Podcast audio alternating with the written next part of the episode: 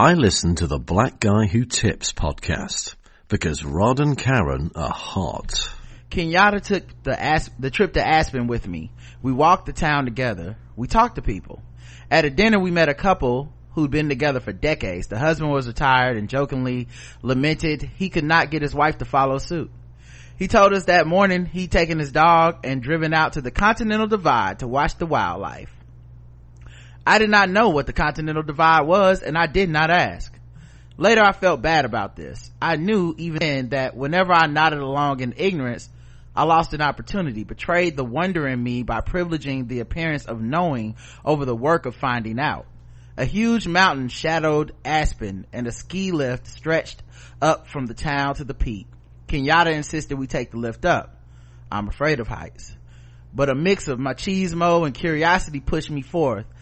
I remember the sloping ground rising and falling beneath us, the lift swaying in the high wind, the town falling away from us, the fear tightened my arms, legs, throat, and then at the top, the clouds hanging over mountain ridges still in June, speckled with white.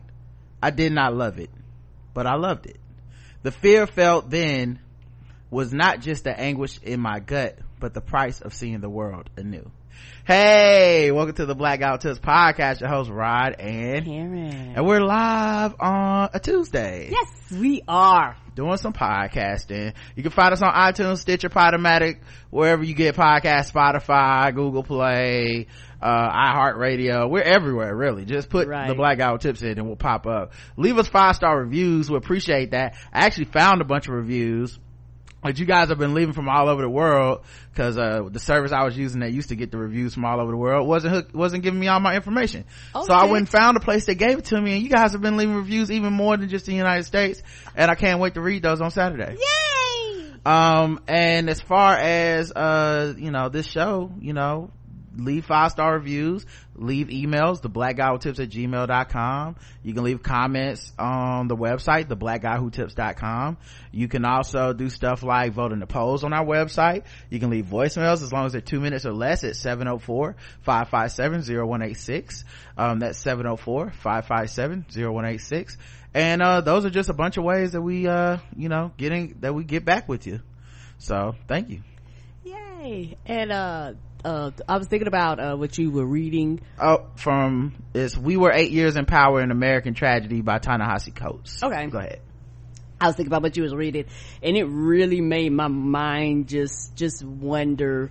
Uh, because I know for a lot of people, they will nod in agreement to something and don't know and try to pretend like they know, like they said, that fake it till you make it type of thing that people do. Um, and also uh at the end when you're talking about that fear yeah a lot of people have that fear and then they get there and they realize it's not as bad as they think it is and it's it's, it's just one of those things where for me and this is one thing that I love about myself, but I know it kind of, I'm, I'm not gonna say it irritates people, but I have the type of personality where I want people to explain shit to me. If I don't know, I'm like, what's that? What does it mean? Explain. Because, uh, I, I guess for me, and just being in the workforce and dealing with shit when people throw particularly in in, in business uh in corporate america when people throw words out and you don't know they're gonna assume you know. And at some period of time they're gonna make the assumption that you completely understand and you don't. And something's gonna happen. I've seen it before and it's happened to me. And they're gonna look at you like well why didn't you ask me why i initially said this? Because i assumed that you knew and and it can cause problems. So nope, explain. I, I don't give a fuck how ignorant I look and how dumb I look or how stupid I look and odds are somebody else got the same motherfucking question too, but they had too much pride to, to not to ask. Um, go ahead. no I'll, Oh. But but yeah, and, and and it just made me think because I I will ask what does what does what does that mean? You know, and and and also I think a lot of people just have pride and a lot of people just don't like like to ask for help. They like help, nah, fuck that. You know, uh, I know that's something I do. I'm somewhere and and, and I know it irritates the fuck out of Roger. But I'm like, God damn it, you this is your job. You're here. I don't know nothing about this place. Somebody assist me. yeah um first of all it doesn't irritate the fuck out of me that's you putting words in my brain that i don't have um secondly though um when i read that passage a long time ago uh well a couple years ago whenever this book came out uh i thought of you because i thought Oh. i said that's karen karen does that like Karen is is willing to to ask and not go along. Like you're willing to be like, I don't know that. You don't see any shame in not knowing something, mm. and that's something that I try to take on. You know, to be more inquisitive and then to not try to have the illusion of just knowing everything. You know, sometimes on the show we talk about stuff, and I know our takes aren't like the polished TV takes or, you know, the shorter podcasts that do like a weekly podcast. So every opinion they have is very sharp and pointed and like fine tuned to just a couple of seconds, uh, a minute, like word sound bite. And it's just like, this is how I feel. And you know, people listen to the show, I'm, we meander on. Sometimes I'm like kind of on both sides of things. Like I can see this and I can see that. And that's leaning into what, you know, to me being authentic because honestly, I don't know everything. And there's always just this, there's always something I try to allow for, which is I don't know what the fuck I'm always talking about. And so my mind may change later I may feel a certain way really convicted right now and then new information comes along and I'm like, damn, you know? So, uh, that's one of the things. And then the second part of that too was definitely, uh, something that, you know, um, I, I do where it's that, uh, like, you know, the first time I hop on a plane, I'm just like, all right, I'm gonna, like, this is scary to me, but I'm gonna, like, uh, you know, with my wife, you know, as well. So you got that toxic masculinity, be like, don't be no bitch. You know? Ice cold. You know me i'm like let's go. Yeah so you know there's certain things to me where it's like you know in my whole time in, in on a plane i'm doing mental like mental math of like what are the odds of me dying? Well you know planes go up every day. There's only a few crashes a year. Uh this isn't a 737 you know like you know but that's the point though is like um and to be one thing i learned a couple years ago is you know sometimes you have to be uncomfortable to to get to the place where you weren't before. Mm-hmm. and that uncomfortableness is rewarding because then you find a you know like he said you're at this this place where you're looking at these mountains and you got up here because you were uncomfortable because you were willing to be scared you were willing to fight through the fear you were willing to to uh to to endure whatever it took to get there. And then when you get there you don't love it but you kind of love it you know like like you like you you know it's like you you can it both things exist where it's like i can't believe i had to go through this bullshit to do this but at the same time i'm kind of glad that i did that. I'm glad that i know i have it in me to do that that thing so i i, I just you know that's not even what the fucking book's about but it was just such a small thing that I, I, just loved about that book. yeah and also i and also i think for me because the type of personality i have i don't like to be ignorant. And i don't it's not the fact that i don't know but like this. I am humble enough and i don't have enough pride within myself to come out and be like i know everything. I, I don't have that type of personality so the things that I do know, I know really, really, really, really well. Like I know these things inside and out and they can't be questioned and they can't be shaken. Yes, my views on things can change, don't get me wrong, but there are some things that there's just a foundation where this is the fact and these are the truth. And, uh, and this is the truth. And for me, that's why I ask because I can take the knowledge that I have and grow upon it you know, because I've been at places where I've been speaking and used words thinking I was using the words in the right context. I was actually using the words in the wrong context. And it took somebody pulling me to the side, but like, hey, that's not what you think it means. I'm like, oh, word, for real? Because that, that's the thing. You not knowing can actually make you look dumb. Uh, mm-hmm. and a lot of times people don't so people some so many people have so much pride when it comes to shit and they don't want to they don't want to be embarrassed they don't want to be quote unquote ashamed they don't want to to to show flaws but nobody knows nobody put like this nobody has the answer to everything and nobody knows everything but everybody wants to pretend like everybody knows everything but that but but and well, that, that's fucking also, ridiculous that's also the thing too where uh, at least for me, you like to talk to a lot of people and shit, and yes. I don't. So asking that question gives people another opportunity to keep talking to you and keep engaging you. And for me, sometimes I'll just go along to go along because I want it to be over. So yeah, I don't know what the fuck this nigga's talking about, but if, especially if I can glean enough context clues to know that this ain't life or death, I'm like, alright then, peace. You know? oh, I went to see the Continental Divide and I'm just like, mm, let me see, the party's almost over. If I can just make it five more minutes, I can get the fuck out of here. So. Yeah, I think that has a lot to do with our personality, but I've always been like that ever since I've uh, was a little kid, I remember me, my aunt Chris, and my, um, cousin Maurice had went to Niagara Falls years ago when I was younger. And I don't, I haven't, like I haven't been in Canada in years. And this is, y'all, y'all, this was years ago when you didn't have to have a passport. You could just have your regular driver's license and you could cross the border. And I remember when we, all the slimes were in French. So we over there can't, we don't know what none of this, and then it's in kilometers. We don't know what the fuck nothing means. And went up there and we had a ball and we, um, they have this thing, I don't know if they still have it where at nighttime they turn Niagara Falls colors and we're on the C- Canadian side, but if you look across, you can see Niagara Falls, New York. And they have this thing that goes across the water, loops around and comes back and up underneath you is nothing but the waterfalls and all that stuff. And I remember uh, me and my cousin Maurice was like, uh, my aunt was like, y'all gonna do this? I was like, yeah! you know, I was like, yes, I've never been across a waterfall. I wanna do this shit. Fuck yes. And she was like, that fear was like, I'm not doing it. She was like, I hope y'all don't die. I'm, you know, I'm gonna have to go back to North Carolina and just tell them that y'all died because I'm not getting up there. Mm-hmm.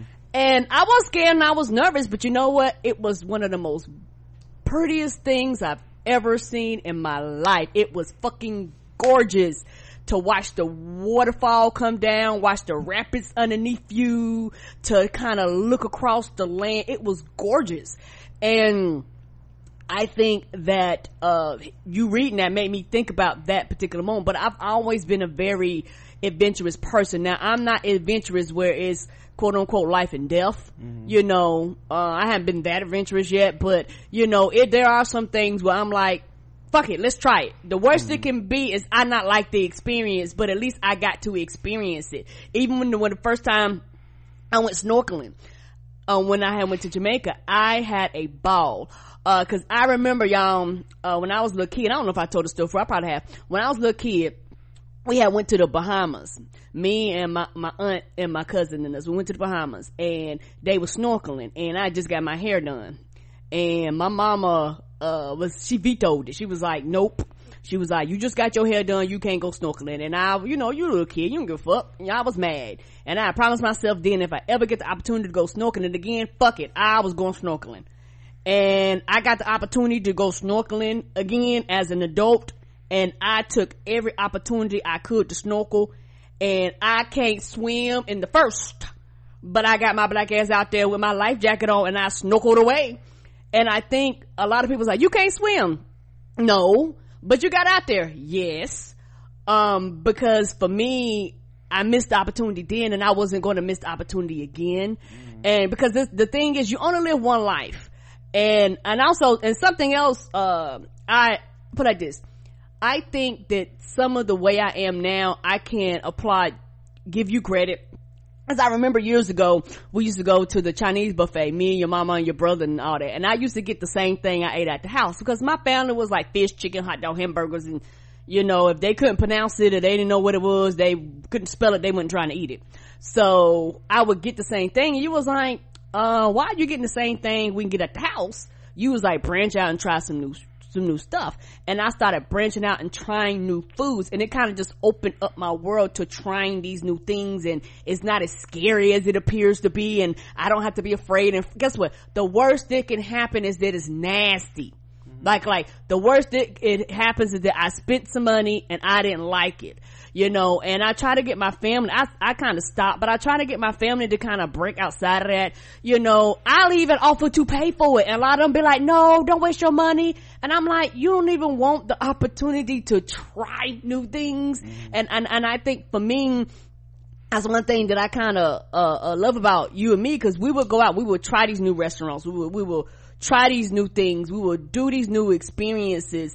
Um, and if I don't like it, I go, fuck it, that's not for me. But if I like it and love it, I go, oh, this is a whole new genre, whole new thing in life that I didn't know anything about. Cause like yoga, yoga been around forever, but I didn't get into yoga until I was an adult. Now I realized, oh shit, this is the thing and I like yoga. Same thing with running, you know, and natural hair, you know, uh, as, as you uh, navigate through life, you begin to evolve and change. You don't, ha- you don't have to stay stuck in a box yeah exactly. So i think uh yeah pushing yourself challenging yourself trying new things all that stuff you know there's a fear attached to it but getting over that fear and you know however you get over it you know as long as it's healthy that's dope. So um yeah that's that's what that part of the book reminded me of and stuff. So i really uh enjoyed that. Yeah and also and also i th- i think uh for for me just that growth just meant a lot. Just that i don't know just that eh,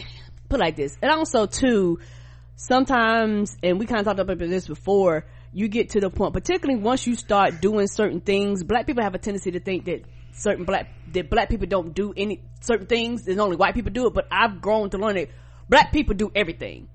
And so sometimes i would get i mean it, we know that because every time we say there's some shit that's white people shit some nigga has to email us to let us know they do it too, even though we just joking. Like, well, yeah, just if I'm joking. like, oh, well, black people don't fight bears, there's always some motherfucker like, well, I'm in Germany and I'm a fucking professional bear fighter and I've been listening to your show and I've never been so offended in my life. Like, okay, I'm sorry. I fight all the bears. Black people don't just kill their babies. Uh, I kill my babies.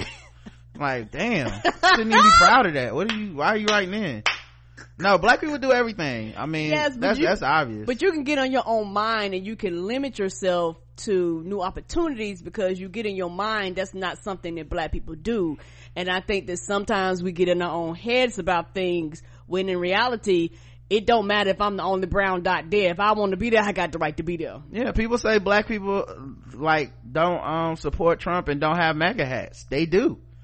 Karen, take Karen's advice, okay? You're not no. alone. Get out. You just cause you black don't mean no. you can't do whatever you want to do. No. So if you want to be a MAGA boy, I did not approve that message.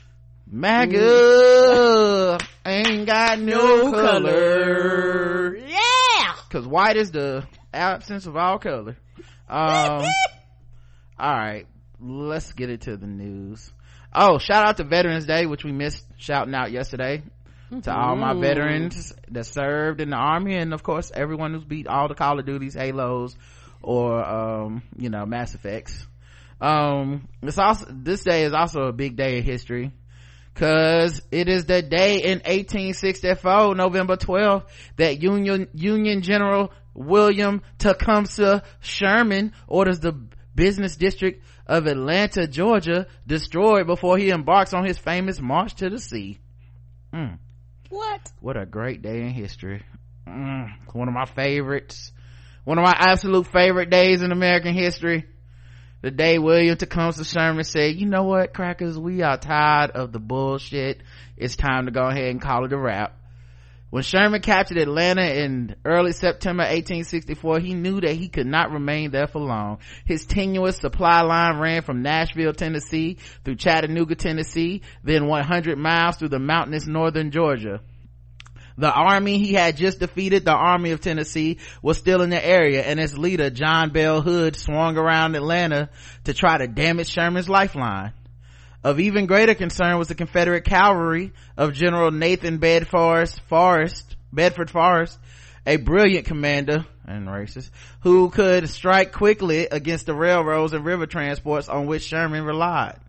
During the fall, Sherman conceived of a plan to split his enormous army. He sent part of it commanded by General George Thomas back toward Nashville to deal with Hood while he prepared to take the rest of the troops across, across Georgia. Through October, Sherman built up a massive cache cache cache of, of supplies in Atlanta. He then ordered a systematic destruction of the city to prevent the Confederates from recovering anything once the Yankees had abandoned it.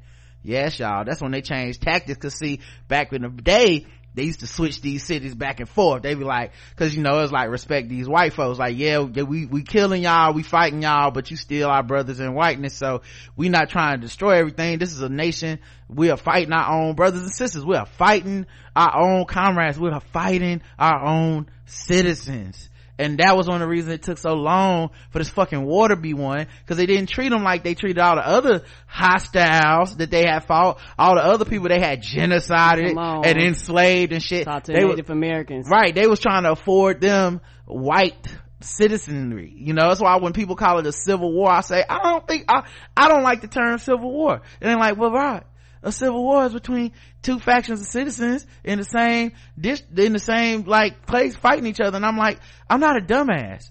One of these motherfuckers renounced their citizenship and wanted to succeed from the country. Mm, Yes, so to me, did. from that moment on, it's not a civil war anymore. You trying to leave. Right? It's not you saying, no, we want, this our country too. You saying, we're gonna take our slave owner states and have our own country. Fuck you guys. And you know what? Fuck you back, buddy. Fuck you back very much.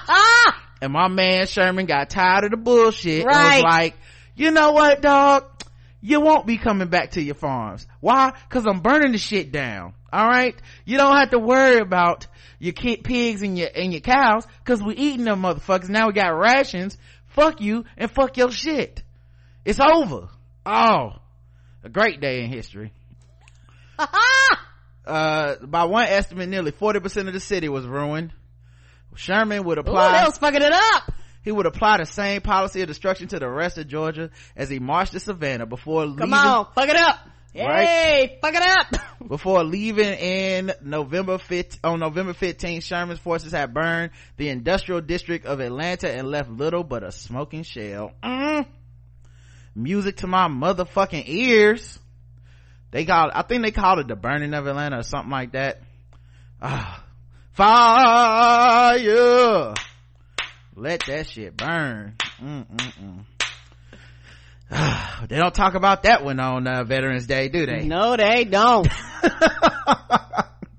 my favorite it's 500 degrees okay oh man so it's that hot atlanta indeed indeed oh man if you know guys never watched ken burns civil war documentary series it's fucking worth it because it's like the the series almost long as the war you're like damn man y'all ain't tired of fighting yet and then, and then that's when uh uh, Sherman and uh, Ulysses S. Grant was like, you know what, dog? Let's just start treating these motherfuckers like, you know, the enemy. just fuck them up. Cause we tired of this shit and we want to go home to our families. Oh, so good. Uh, another news. What is happening, guys? Oh, it's happy Disney Plus Day. It is Happy Disney Plus Day. Um, it went, it went up and then it went down. in my in my neck of the woods, y'all. So I didn't really get to celebrate I didn't catch that. By, by the time I got to watching, I was good. yeah it came back on i mean it's good now but i haven't watched much on there but yeah i appreciate uh disney plus coming through crushing the builders i went and added all the series that i know i'm gonna be watching all the old shit that i don't i didn't get to watch because i didn't have a disney channel as a kid Ah, okay. Like and uh some of that stuff uh also was stuff that you know back in the day we didn't have dvrs Right. your parent i don't know what kind of parents y'all had but my parents wouldn't allow me to vcr fucking all the VHS ducktales. yeah so like there's a whole ass episodes of darkwing duck i'm sure i didn't miss.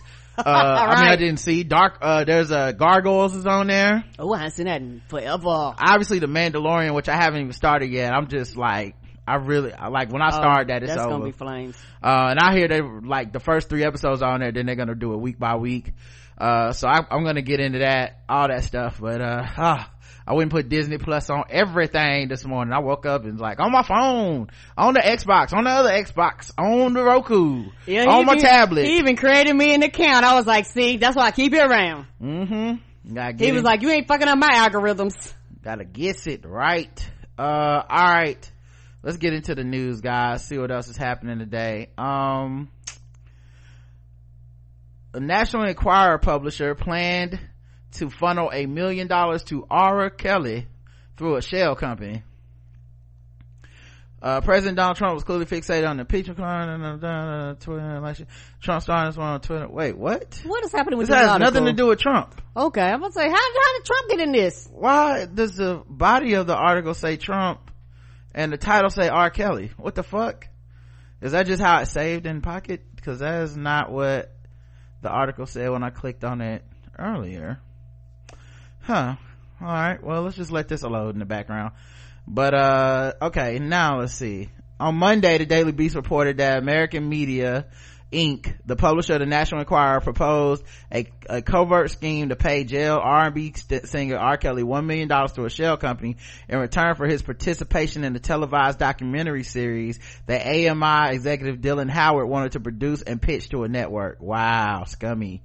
Leaked audio recordings reveal Howard proposed that secret licensing agreements through his shell company could conceal the payment so that AMI could market the series as independent from Kelly and avoid any potential public relations fallout from paying him. First of all, you're gonna air it on your channel. If he's involved, it's gonna be definitely biased to his side. Cause why else the fuck would he do it? Like, what kind of shit is that? Yeah, we know he don't do no interviews that make him look bad. Well, Gayle King.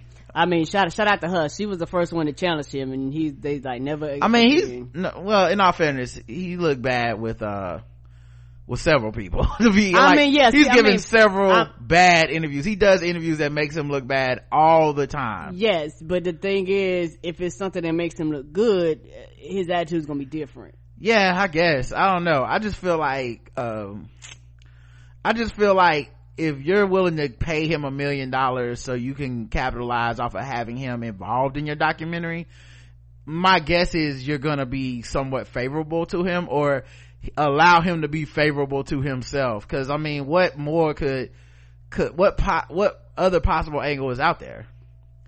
and I know he had been touting for a while that he was gonna have a documentary and it was gonna get his side out there. So I wonder if this is that documentary. Probably was. Which I mean, what the fuck would that documentary be? I didn't do it. It's gonna be the shortest documentary ever. Ever. Mm wasn't me. I didn't do it. Nope. It wasn't me. Right. Kelly is currently awaiting trial for allegedly raping underage girls. Rumors of which followed him for years, even before his arrest this summer. AMI has faced a massive political scandal following reports of a role in catch and kill schemes to prevent damning information about President Donald Trump from emerging in the 2016 election, including the payoff to playoff, Playboy playmate Karen McDougal with whom Trump had an affair. Why is the why is the National Enquirer so invested in Trump and R. Kelly and all this shit? Like, what is the angle there? Oh, because you know, ever since we've been fucking little kids, that's been their thing. Mm-hmm. The National Enquirer, they were What? uh, Okay, I think no, no, no. What I'm saying is, what is their angle in silencing it? Because National Enquirer is a trash mag, right. right? So why would they want information to not come out about Donald Trump? Uh, You see what I'm saying? That's the got- opposite of what they he, do. He got something on somebody somewhere on the executive board. And they was like, "Fuck it." Mm-mm. That, that's Like he wild. knows somebody. Russia got something on somebody. Somebody got something on somebody. uh Issa Rae on why shutting the fuck up can be so valuable in business. Talk is cheap and Issa Rae wants you to know that in business, sometimes shutting the fuck up is the best strategy. It is. Sometimes you best to say nothing. As an artist, I'm unapologetically sensitive about my shit and while this is common for women like me, I'm all, it's also prohibitive to an effective creative process. Constructive criticism can be healthy as long as you're quiet enough to hear it. And Issa Rae recently spoke about this in detail at the Patreon Assembly event. Um, earlier this month, a 34 year old actress announced the, her, the role of her new record label, Raedio, uh, R-A-E-D-I-O. Mm, she's so clever. And also premiered the trailer for her new romantic comedy co-star Lakeith Stanfield. Oh, I saw that trailer. It look like it's gonna be everything. Okay, I didn't see it. Move over Love Jones. It's gonna be something new for these niggas to hate. Bye bye, love and basketball. Let's be honest, guys. If black people are watching it online, they're gonna end up hating it. Okay, so I don't know how, cause it looked great to me, and I'm gonna watch it. But I know you Negroes will find it problematic. Proving that, proving that there's no All that chocolate skin loving on each other. Mm-mm-mm. Proving that there's no industry that this creative is afraid to delve into, but according to Issa, the key to her multi-hyphenate hustle has been keeping her circle tight as fuck. One of the things I'm definitely afraid of is being surrounded by yes people. The more successful you are, the more that happens actively and constantly. Mm-hmm. I can imagine. To Issa, although constructive criticism may be hard to hear, growth requires you to learn how to be more receptive to the thoughts of others. The loudest person in the room is rarely the smartest, and Issa says that this is especially true when it comes to collaborations in business. There's nothing worse than working in a toxic work environment, especially when you're the one that's making it toxic, and sometimes the smartest thing you can say is absolutely none of she explained. I had to fight that even if there's a visceral reaction, I had to let them get it all out. Maybe there's a piece that can work its way into a scene. Shutting the fuck up has proven so valuable in collaborating with others. Um, I'm impulsive. I also have tunnel vision. I get so wrapped up that sometimes I forget you have your own goals. You have your own vision that you're hoping to achieve. Uh, thanks to their newfound perspective, Issa says that she's been able to change her attitude at work for the better, along with allowing a safe space for feedback, both negative and positive. Issa says that she also makes sure to give everyone space to do what they do best. I tend to let the creators and the professionals in the depart- these departments go play, and then we'll pull back as necessary. Uh, take another, well, that's the other thing too. When you're a quote unquote boss, which, I mean, not even quote unquote, she is a boss. When you're a boss of people, you actually have to be like, all right, I'm trusting you. I hired you to be this creative person. I'm trusting you to over, to helm your projects, to, to hone your voice. And then my job is to either manage that, uh, help you assist you in getting even more stronger and better. Right. And putting you on a platform where you can do even more. So Mhm. I can see why, you know, you're gonna have to deal with these people's opinions, good and bad of you and of the work you're doing and the work you're supporting and your help, your role in their career. So yeah, I definitely understand that. Um, taking other people's opinions with a grain of salt is a superpower, one that Issa says she still learning to master this day. I listen a lot, I check in, but as ongoing, an ongoing presence, I feel pretty overwhelmed by that. I try to create an environment where people feel comfortable complaining, and they do a lot. Ha! Mm-hmm.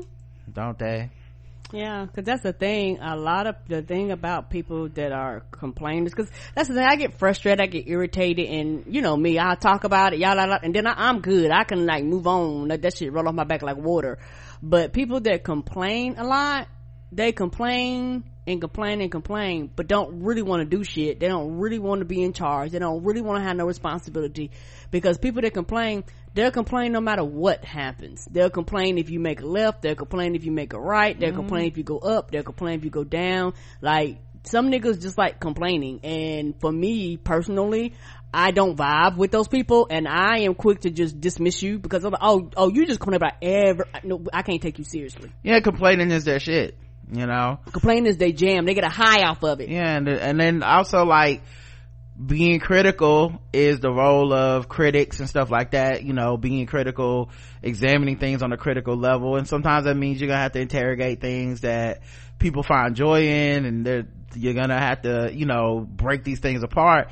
And i think that there's a role for that but I also It think is. it is uh it's hard to find balance when we're rewarded for tearing things apart too like and i think people don't like to examine both sides of that. Where yes there's a role to be critical. There's nothing wrong with with being critical. That's part of the of the Yeah. job of a critic. That's part of people's minds And there's a time and a place for it. but then there's also this thing where you're just tearing something apart because you have an agenda of your own. You don't like a certain person. Right. you don't like a certain celebrity. You uh you know and there's also that part of it that you know where you're getting the tweets you're getting the hashtags you're getting you know it's and i find it happens so often these days where people take someone out of context and then you see the discussion shift online to don't say anything that will add nuance or gray or levity to this conversation. We only want the 100 you know we only want the furthest fullest extreme point of view. And i think that's bad Yeah, and anything else, yada, yada, yada. Like I said, there's nothing wrong with criticism, you know, because I can criticize things too. But it, it ha- like I said, it has to be a balance and it's a time and a place for it. And the, the thing that irritates a lot of people the most about people that are quote unquote, not every, because everybody's, they just complainers. And yeah they're critical R- right they're just critical people they're not actually critics and the thing is a lot of times you don't ever hear from them people until somebody does something and a happy event happen or they see people happy and then they come. And that's and that's when i personally have a problem with it. Because if you are a critic all the time cool. You complain all the time okay. But for some people they only come out only to just shit on whatever it is you're doing because they have to be critical about anything.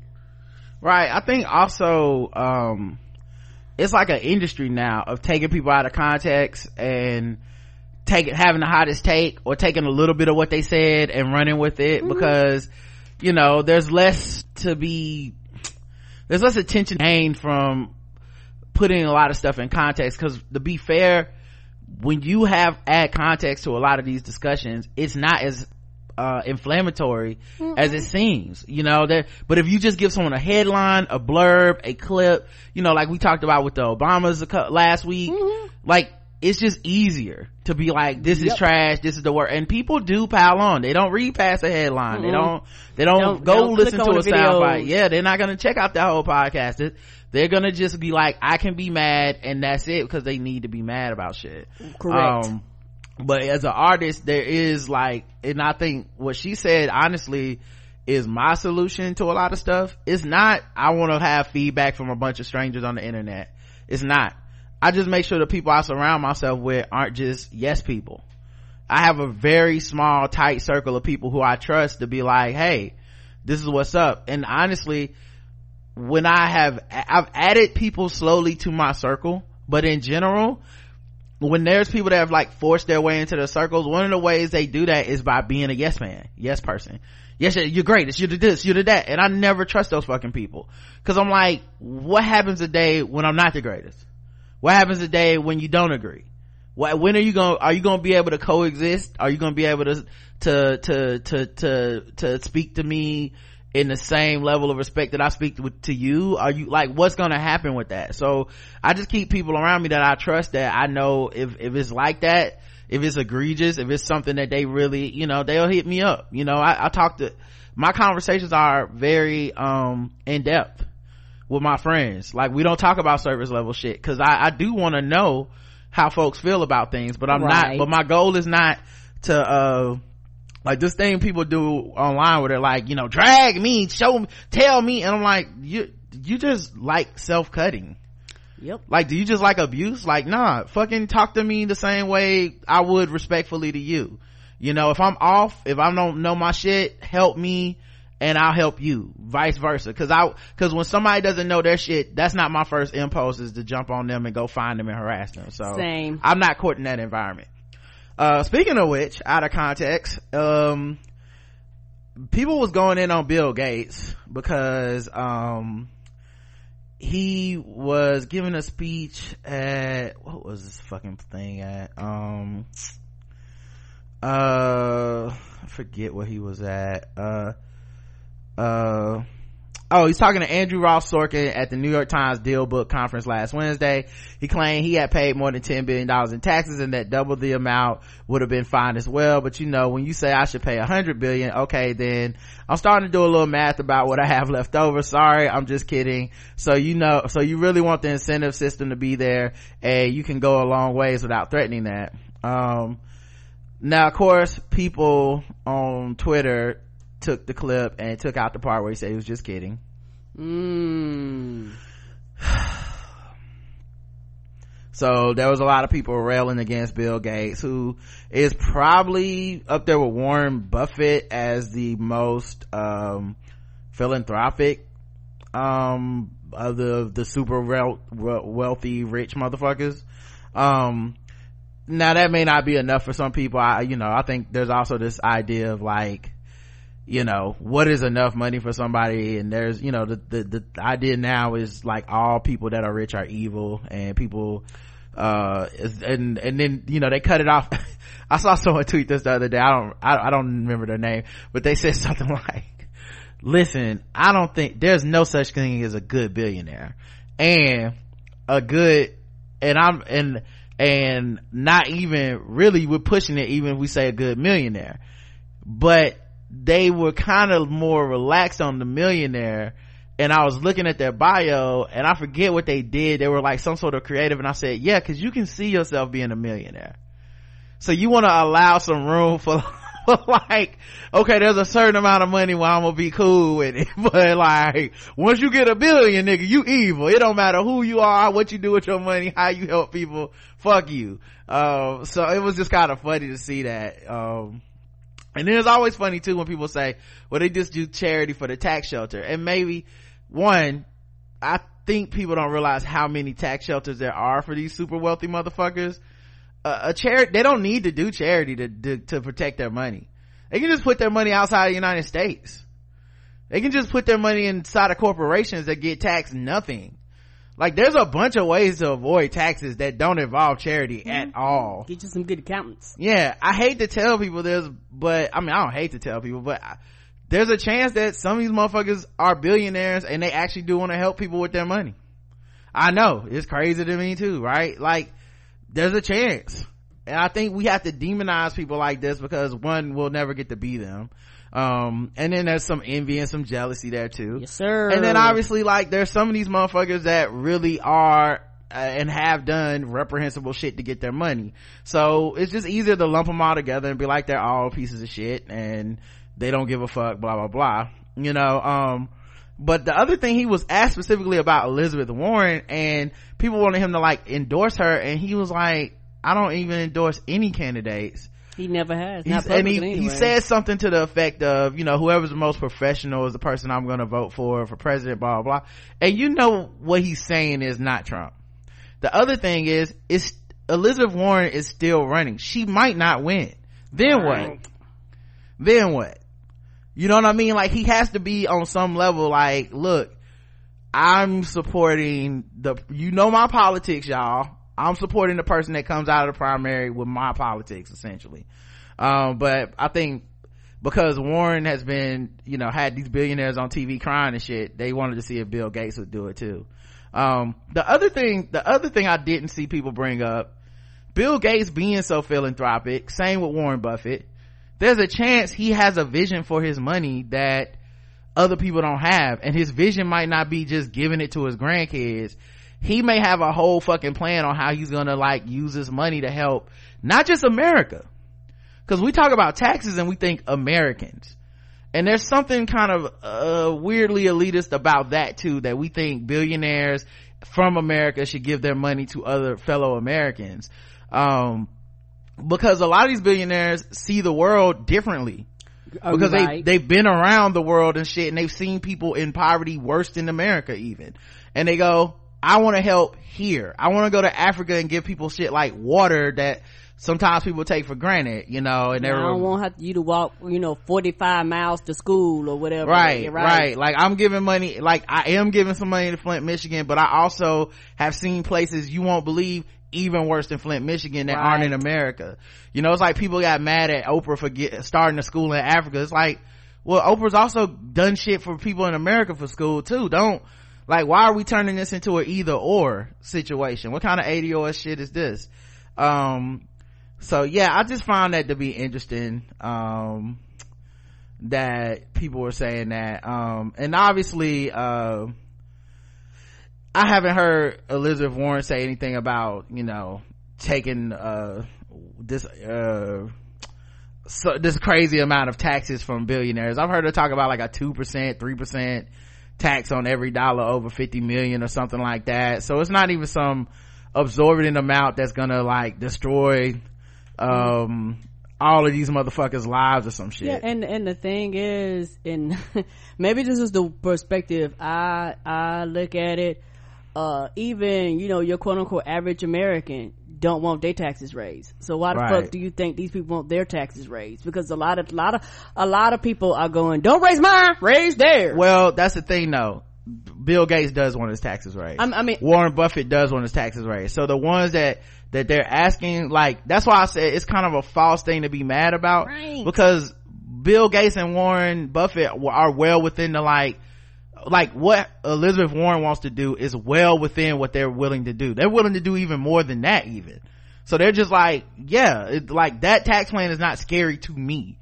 But people, but people had, they do this thing where, and this is the thing I saw going around a lot. People saying, why are y'all defending billionaires? You trying to, they're gonna, they're not gonna be your friend because you defend them online.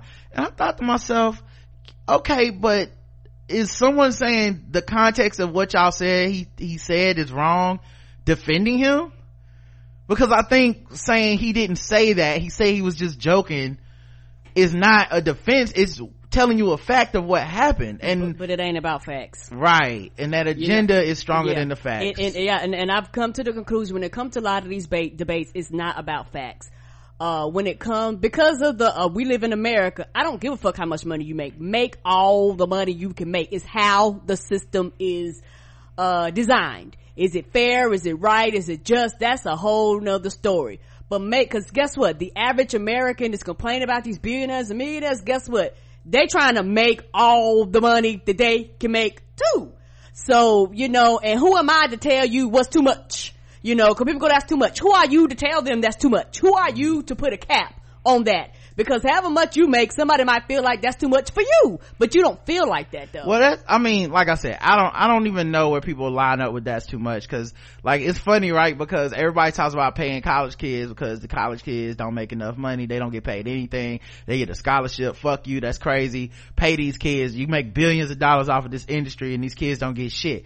And I'm like, yes, I agree, but I know y'all are gonna hop off the fucking I agree boat when one of these kids gets rich. Right. Like y'all cool with it until one of these kids actually gets rich from the labor they do. Then it's gonna be like, cool your jets.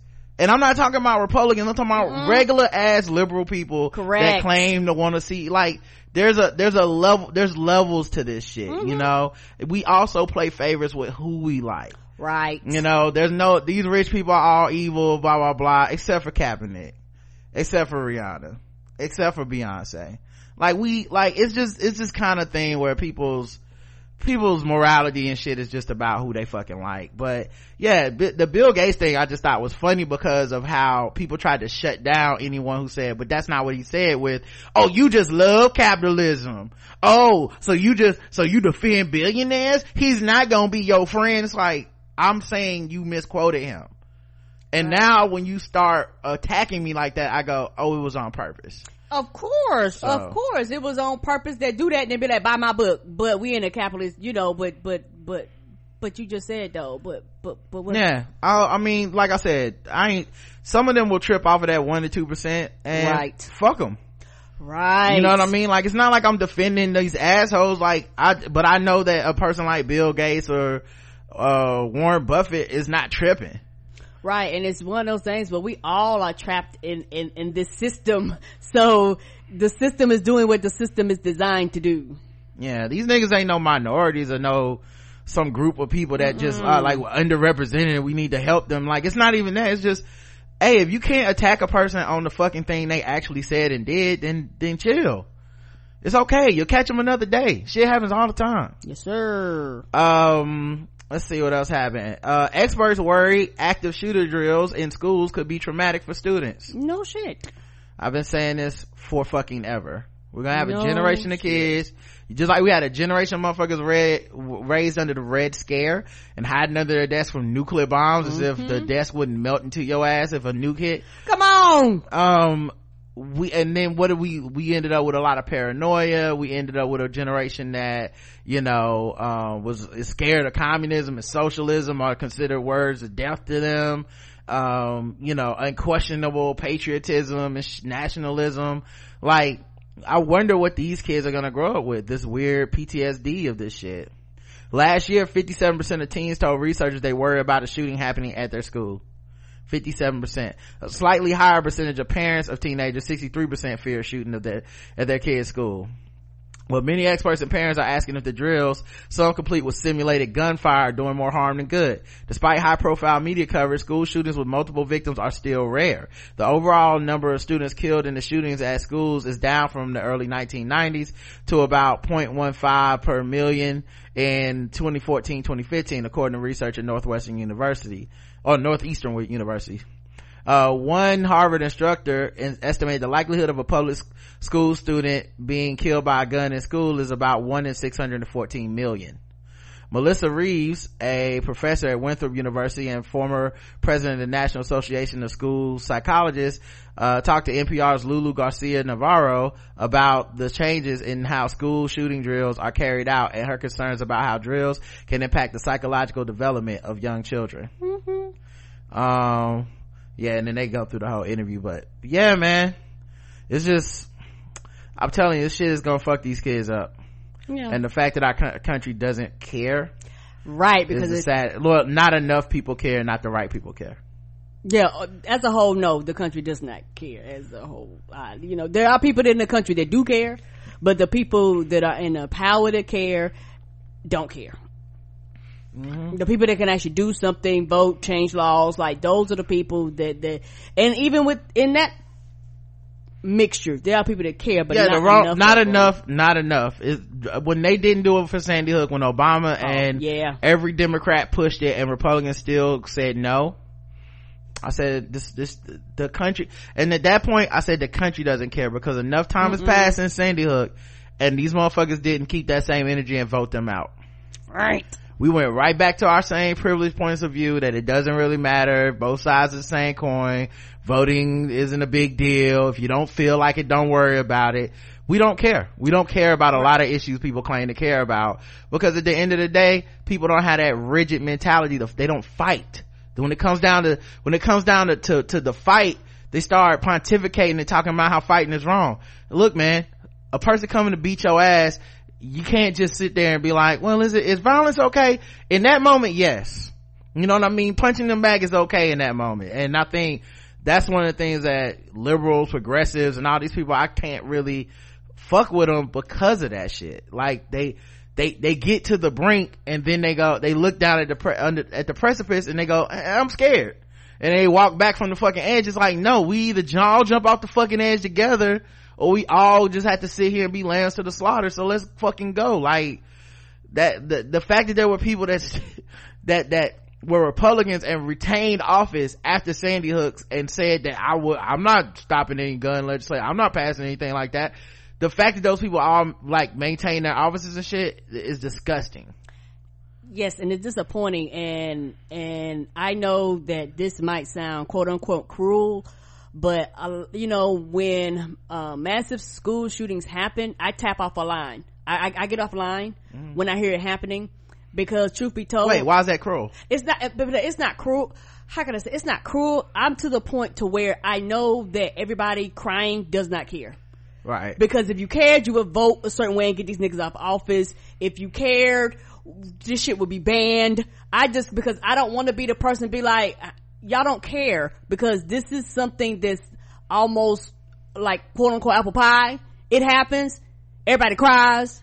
West wishes. We're praying for you. And then it's control alt delete and it's a fucking reset. Right. You don't care. Right. The last kids, not the last kids, but in the last couple years, you had those kids that basically became like activists after they got, right. their school got shot up and it didn't matter. And you it know, one of, the, one of the main reasons it didn't matter, cause the person they had to go talk to was Donald Trump so he don't give a fuck.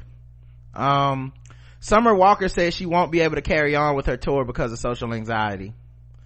Um yeah um hopefully like i said man hopefully that uh hopefully she gets uh help and and treatment or whatever or finds a lane where she's gonna be more comfortable because the the way people feel about you when you do stuff like this is completely opposite of how they claim to be online. Right. Like, you see people talk about empathy and we need to talk about mental health and within the black community and self-care and taking a me day mm-hmm. and all that type of shit until you like, I can't live up to my obligations because my mental health issues are acute enough that I can't just, I can't just go through it, y'all. And they will eat you up until you die and they won't give a fuck. They'll nope. they'll they'll be at your funeral crying but they'll be like this motherfucker was delicious okay? Like they that, was fucking scrumptious. Yeah like that's the way people are. It's tragic after you're dead. That's when it's tragic. But when you take the interventions in your life to be like i don't want to die. I don't want to like burn myself all the way out Mm-mm. for for this fame for this for this for this money. And you start shedding people and breaking off and and taking care of yourself you become the motherfucking problem because all of a sudden they can't snack on you no more. Yeah you know like that's the that's the relationship. That's why i never get too comfortable with the idea of having fans of our show even though i you know our fans are dope but mm-hmm, i can never get too comfortable because we literally could be a hey, one of us had a mental health crisis and we need to take some time off from the show from fuck y'all niggas for some people.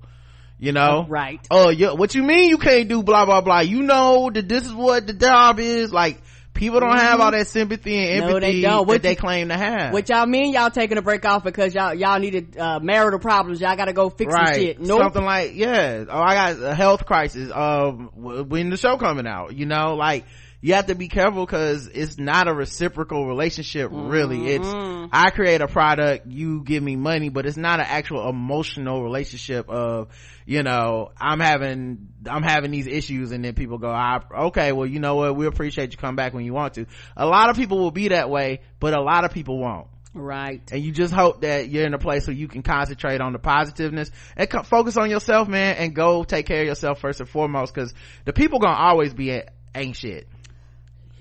Yes, they are for real. That's a fact. Um, yeah. Though most of her fans attributed her performances to her mental health issues, including the singer's anxiety, others weren't amused. As the controversy continued over the performances, fans directed attention to the meet and greets, which were reportedly limited to a simple greeting with no additional physical contact. While some defended her desire for personal space, others called for the cancellation of her meet and greets.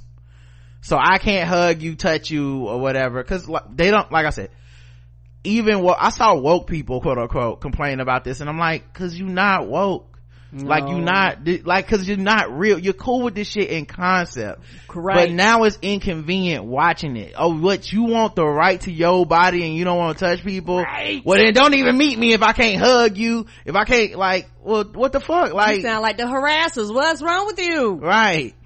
But in response, she thanked her fans for taking the time to meet her and explain that anything more than personal conversation would literally kill her because she's an empath. I just want to say to all the fans who purchased meet and greets, I really appreciate y'all taking the extra time to meet me and share your stories. I tell everyone individually, thank you. I spread love. We laugh. I give genuine compliments. Now for those who are upset because I don't give hugs, I don't know what to tell you. I'm an empath and that transference of energy from that many people each day would literally kill me. Yeah, like that even that uh you gotta hug me shit is funny because people talk about women having the right to their bodies. Mm-hmm. until she said this and then people was like bitch you can't even hug nobody. I was like whoa. Whoa. Right. What about the the, the right to own ownership of your body? You take sink baths anyway you nasty bitch. Ah i'm like yeah. weren't you just mad you couldn't pay an extra hundred dollars to meet her right. and, and get a hug? and on top of that some people don't like to be hugged. Like it's okay. It's all right. Right um and of course people was talking shit about it on twitter oh yeah because it's just something to talk about yeah that social part of social media the people defending Summer Walker and those these shifty ass meet and greets are trash. Entitlement is not a factor when there's money involved. Y- yes, it is. If you are not that type of artist that want fan interaction, then do not sell meet and greet packages for your tours. Duh. She said she just doesn't want to hug you. You, she just she said, say you if you want to tell me your story, you want to tell me how much you love me, blah, blah, blah, you want to talk about. that ownership that pe- people feel like they give you a fucking 50 cent and you got the fucking jigaboo for them. That's definitely entitlement. Right. Like, and it, and honestly, if you are like, I'll only do a meet and greet if I can hug you, how about you don't buy the fucking meet and greet? Right. What the fuck? You are entitled. Uh, but yeah, she announced she will be canceling her tour in a recent deleted Instagram story. She said, I just want to say I really, really, really appreciate the people who genuinely care and love for me, love me for me, who accept my personality, who really enjoy my craft, who play the fuck out of my music, who show up to the show, who show up to the meet and greets. I love and appreciate y'all, but unfortunately I'm not going to be able to carry on this tour because it doesn't really coexist well with my social anxiety, my personality. I don't really think introverts are really great performers. Although she deleted the post, fans have reacted. While some saw it coming, others are upset about the abrupt disruption.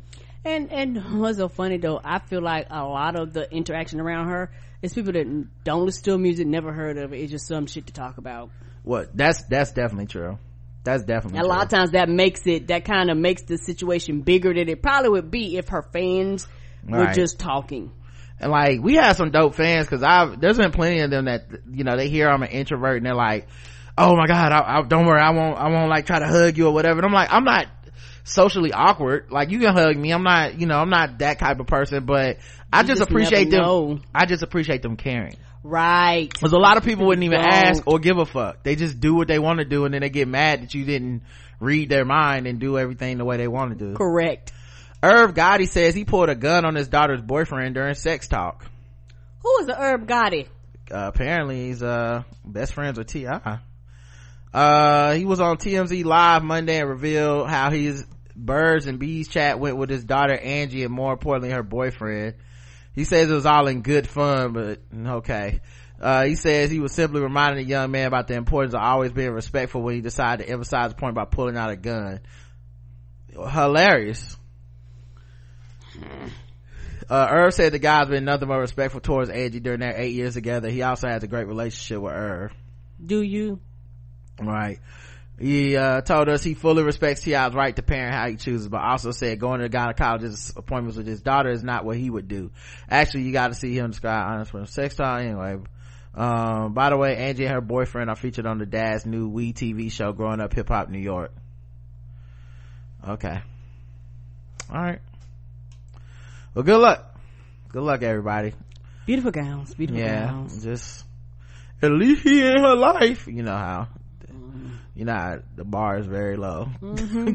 Mm-hmm. Pulling a gun, like I, that's all those dudes. All those dudes that do that with the prom photos and shit. It's all about you more than your daughter. Right. You're really saying don't disrespect me at, via my daughter. Cause ownership, I own her. Yeah. Uh, Tyler the creator says he's embarrassed by his fans after Drake got booed at Camp Flog Gnaw Festival. Tyler the creator is, uh, uh, you know, a rapper. Mm-hmm. Um, now I know who Tyler is. okay, cool. I, I didn't know if I need to explain that. oh Um, no, his last album was Flames. Yep. He was part of Loiter Squad too. Yes, Loiter Squad, I missed that show. So, uh, on Sunday, Drizzy made a, a surprise appearance at the festival. And before ending his set, he addressed the crowd saying, you know, I'm gonna tell y'all, tell you, like I said, I'm here for you tonight. If you want me to keep going, he said, um, cause he was, they was booing him. Uh, before being met by audible boos as well as some audience members shouting out no, telling him to go home. Oh, What is that like? I don't know. It was the, the I don't even fuck with Drake like that. And if he was giving a fucking performance I didn't expect during the show, I'd be like, yeah, keep going, It'd niggas. be a present surprise. Yeah, like I'm getting free Drake. This wasn't on the Come ticket. The rapper reportedly ended his performance 20 minutes early. It's been love. I love y'all. I go by the name of Drake. Thank you for having me. Drake said before leaving the stage, Drake is respectfully one of the biggest artists in the music industry, which is why many were confused by the boos and rejection. Turns out the crowd was anticipating Frank Ocean to perform next. Oh, and it was like, you ain't Frank Ocean. We want Frank, people chanted. Fans at Camp Flog Gnaw were expecting that Frank Ocean was going to be the surprise guest headliner. They got Drake instead. Safe to say they'd rather have Frank Ocean. Wow. Fans' reaction to Drake made it to the internet where many expressed their objection to the rapper's treatment. Yo, Drizzy, motherfucking Drake got just, just performed at Camp Flog Gnaw, but the crowd wanted Frank and booed him off stage. Y'all a different breed for real, wrote one Twitter user. Tyler addressed the incident saying he was embarrassed. I thought bringing one of the biggest artists on the fucking planet to a uh, music festival was fire, but flip side, a little tone deaf knowing the specific crowd it drew.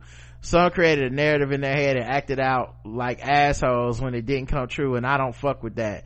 This nigga did feel no ways. Song is beautiful. Also, mostly everyone was having a great time. Those shits in the front area were the ones being mad rude, which is, I can see why, but nah, fuck that. Y'all represented me and Flog to my guests and made us look so entitled and trash. That shit was like mob mentality and cancel culture in real life, and I think that shit is fucking trash. He continued, thank you, Aubrey. He really did that for me and I appreciate it because he did not have to come at all. See our worlds come together was so great in theory. Again, thank you, Drake. I'm fucking pissed. Hotline Bling was next. That's my fucking shit. Honey, I'd have been back to back. I'd have him. Yeah, the thing, uh, I saw someone say was they quoted Tyler, the creator, because he said that, uh, that that shit was like mob mental- mentality and cancel culture in, real life and i think that shit is fucking trash. And someone's like if cancel culture was real you would have been canceled a long time ago. I was like that's actually to his point. He's saying he don't like it. Not that he not i love cancel culture and i'm a hypocrite because i've been saying shit to get canceled. He's saying he doesn't like that shit i was, I was like only on twitter but uh yeah Nowhere else. Don't change. Twitter, yeah don't never change. change. never change uh but yeah it was just funny man because um to me i'm like tyler had been a troll for so long and he kind of cultivated a fan base like that Mm-hmm. like if you know i don't find that to be too far-fetched that his fans would would act like assholes because you know for a long time at least he was that asshole then you get older, you change, you evolve, you Yeah. grow. like it's good to see him growing up and Mhm. having an opportunity to, to, to fall more into himself and be more honest about himself as an artist and shit Yeah, he puts on a great concert and it was like, mm-mm, we wanted Frank. he changed his uh he changed his twitter bio to embarrassed by fans right now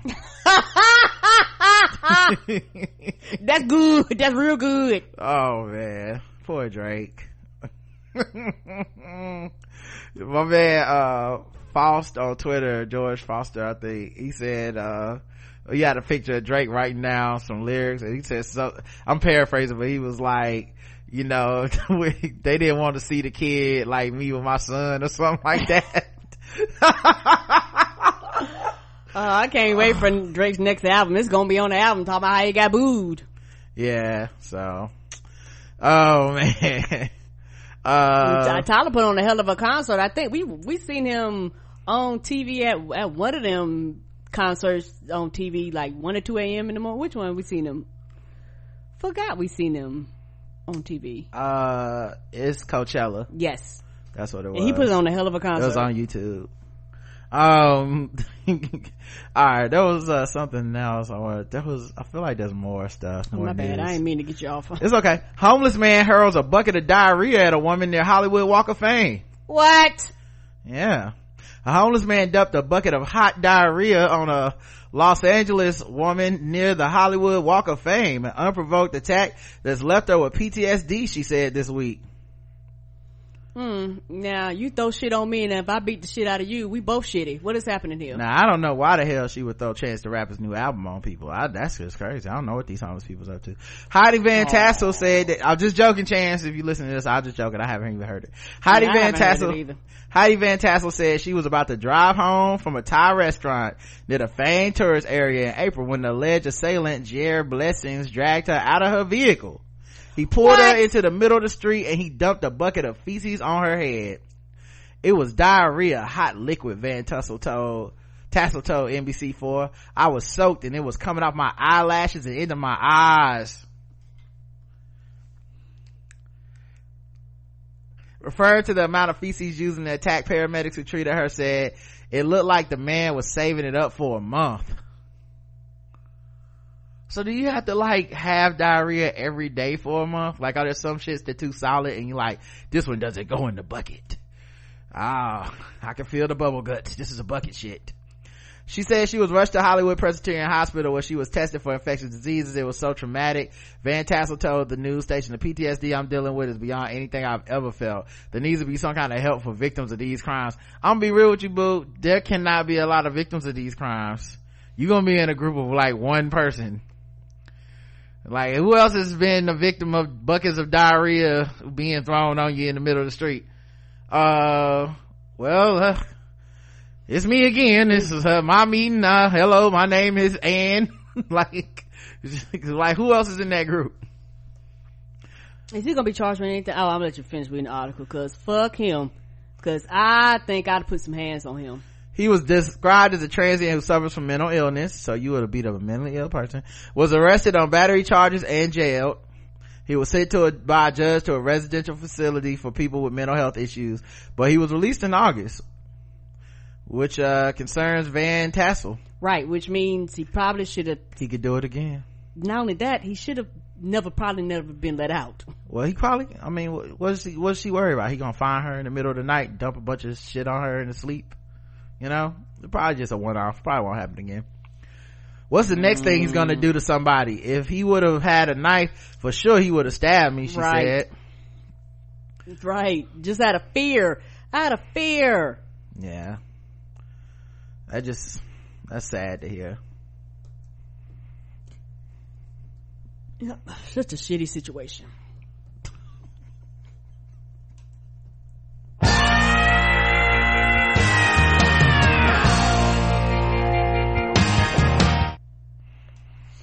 Well, at least she didn't die, Aria.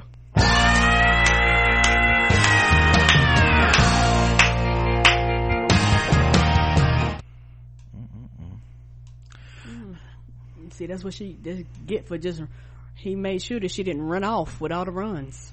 Mm-hmm.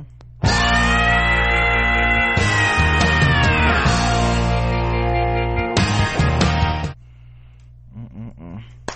Um,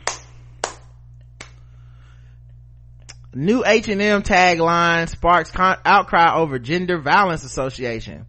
Oh, I didn't know this was a group. What's happening? A new collection from the fashion giant H&M has unleashed protests from women's rights campaigners because it includes the su- su- slogan, I love GBV, the initials of the designer, but is also a widely used acronym for gender-based violence. Is it widely used? I've never heard of the group until you said it. I mean, um, I'm not saying it's okay, but I, I, just don't know about the popularity of GBV as like a Mm-mm. thing that if I walked up to 10 people and said, do you know what GBV stands for? I'd be like, that's a sexually transmitted disease. All right. Uh, first of all, I thought you were going to say that you would ask them what it means because we started off the show. You said you like asking people rather than saying stuff you don't know. No, you, I mean, you told me what it meant. but if you said if you was to ask random mm-hmm. people, I would, I would say, I would think, I would assume that it was an STD. Much like diarrhea in a bucket. You can't clean this up, Karen. Okay. Cause you told me what it meant, so there was no reason in asking. Mm-hmm, mm-hmm. GBV. You will say, you, you will say it must be a STD. All of them got fucking letters. HIV. Mm-hmm. Mm-hmm. Okay, guys. Um, all of them got letters. The fuck I was supposed to know. You could ask and be like, what does that mean? GBV. I, but like this, I would, but you said if you was to ask random people, I would make the assumption that that's what it was, probably prior to me asking. You can't get out of this. just you just said what I said you would say. That's just what I said. That's the opposite of what you said at the beginning of the show. That's all I'm saying. Beginning of the show, you said you would ask because you don't know stuff, and you'd be like, "I'm not afraid to say I don't know." I'll just be like, "What is that?" Uh, but instead, what you would say is actually, "That's an STD," and then be like, "No, it's not. It's gender based violence." And you'd be like, "Oh, I didn't want to ask." You t- you had said before what it was. Mm-hmm. Then you turn around and I'm not crazy. Then you turn around and you said, if I was to ask people, if I was to ask them what it means, right? And I would probably they don't have to guess. They can say I don't know. That is our answer. That you said at the beginning of the show. You said what? There's nothing wrong with saying you don't know stuff. There, there not Okay, so you, you, and I would admit I don't know. I'm assuming it's an STD. That's not what you. You got. You can have it just because you need this more than I do. That's not what you said. Ah. Leave me alone, I love you. H&M said the slogan emblazoned on hats and necklaces, and boxer shorts with a red heart symbol symbolizing the word love was an abbreviation of Italian designer Giambattista Valli and and any, any, any other associations were unintentional. But women's rights activists demanded the products be withdrawn, saying it was crazy to continue selling them. What? Of an organization that nobody has heard of before? Not organization. GBV means gender-based violence, and I I just don't know that people know that. Uh, so, like, I don't know that people right, know no. that that oh. that. Wait, what? Yeah, I just don't know that people know that. Right. If, if it was something that was common, I could be like, oh, oh yeah, yeah, yeah. That, yeah, like that. if it said all lives matter, that's something I think is pretty universally known mm-hmm. as like fucked up to people, but. Right. Oh, wait a minute. This person that they're quoting in this tweet, in his story in a tweet has 102 followers. And they say activist, but her bio says passionate about human rights and advocating against existing power imbalances, action aid and national views of my own. Um, hold up. Hold up. This might be one of those articles where they're overstating the backlash. Mm-hmm. Yeah, I don't even see another person they put in here. Right. So I'm like, mm, okay, like, hmm. it, you know, we hang around enough people to know if that was a kind of a thing. No, I don't, I'm not saying that. I'm not saying that. I just don't, I just, I just don't know if the article made, wait, hold on, here's a quote. This is not an obscure term. It is very commonly used as shorthand for gender-based violence, said Heather Barr, the Women's Rights Division co-director at a global advocacy group, Human Rights Watch. So, I guess in certain circles it is. We just might not be in those circles. I agree. Uh, the Swedish retailer launched a clothing line November 7th in its first collaboration with Rome Born Valli uh, known in the fashion world for its ready to wear haute couture pieces. We condemn any type of violence and as a value driven company we believe in an inclusive and equal society said h&m spokesperson håkan andersson in an email to the thomson reuters foundation. Yeah it's interesting because i can't like i don't know how much they invested in this shit and i guess they could pull it but i really do wonder if this is the kind of thing that people would see and really be like like associated with this. I just I wonder. I'm not saying i'm right or wrong I, mean, I, don't think in mass but like this. I think some people would would would be like oh no that's bad. You know but the average person Mm-mm. Yeah, uh, the items found featured the tagline was still listed for sale on the website on Monday. By coming up with this line in the first place, it demonstrates the lack of awareness about women's rights. Pakistan-based Barr, who also, who was among those who protested the tagline on Twitter, said by phone, the right thing to do would have been to remove them all and apologize.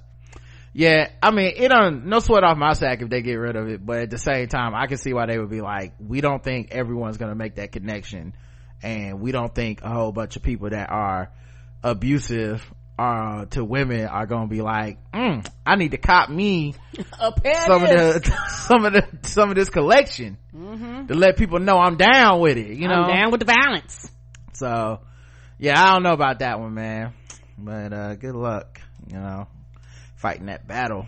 Uh, let's see what else I want to talk about.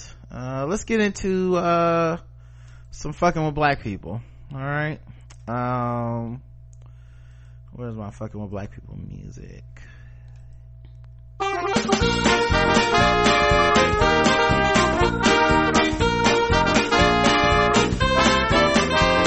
We're just fucking with those black people. We're just fucking with those blacks. We're just fucking with fucking with black people. That's right, guys. Time to play the game we all hate to play. It's fucking with black people. The game that goes all around the globe, and we find different articles make us feel fucked with as black people, and we assign points scores of 0 to 100 in intervals of 25. Today's contestants, everybody. And sometimes we give cars, which is even more than 100. Uh, Popeye, well, sometimes I give Dracarys, which is more than a hundred. Yeah. Popeye's worker body slams woman in restaurant parking lot. Stunning video shows a Popeye's employee at a restaurant in Tennessee chase a woman out of the parking lot and body slam her, leaving her with several injuries. The video was recorded Tuesday night and shows Dariance Rachel Hughes, 29, picking up a 55, picking up a 55 year old woman and throwing her down in Columbia, Tennessee. Hughes was arrested Friday and charged with aggravated assault. The woman who has not been identified suffered nine fractures in her elbow, six broken ribs, and a broken left leg. Woo! Rocky McElhenney, the the woman's attorney, said the incident occurred after the customer noticed she had been double billed for her dinner order. After returning to the restaurant, the manager suggested to get a refund, she had an altercation with the employee. McElhenney says the manager treated her with hostility when she returned, but other witnesses reported that the woman, who is white, used racial slurs.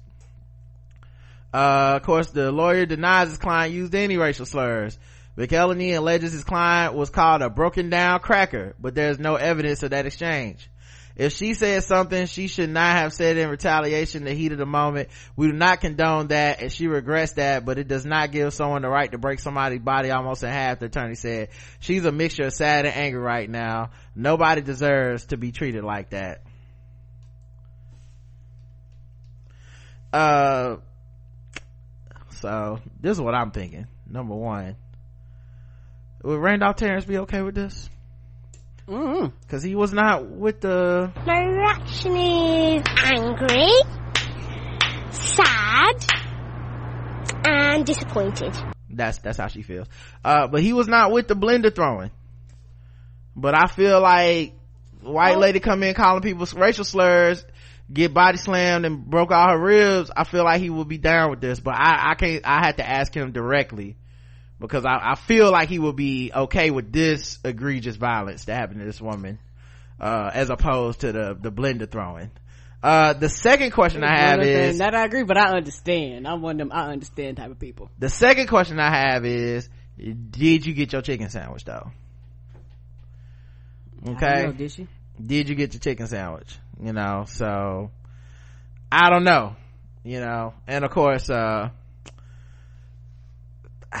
i mean if you said some racist shit and uh, I guess scoring for me is zero. So, Karen, I'm um I'm fuck with a little bit. Uh, Mm-hmm. I give about fifty. okay, okay. What fucked with you? Hmm? You say you fuck with a little bit. What fuck Oh, with you? and and and I guess it's just the fact that I don't know what happened prior to that, but it's just the fact that he fucked her up terribly. She fucked her up terribly. she fucked up yeah. terribly. I'm sorry. Okay. All right. So it's kind of that Randolph Terrence, like, I understand your anger, but you went too far. Okay. All right. Well, I'm gonna ask him. I'm gonna text him after this and be like, so what you think about this story? Cause I know his trigger is racism. So I think Randolph gonna be on some other shit when it comes to that schism. He gonna be like, if, if she dies, she dies. I don't understand. What's Uh, the problem?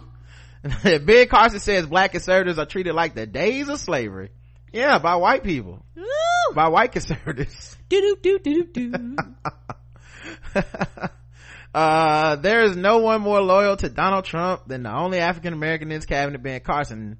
Uh, but, oh, this The one, only one left. this one of them sassy articles. Oh, News One. They try and bring the sass lately.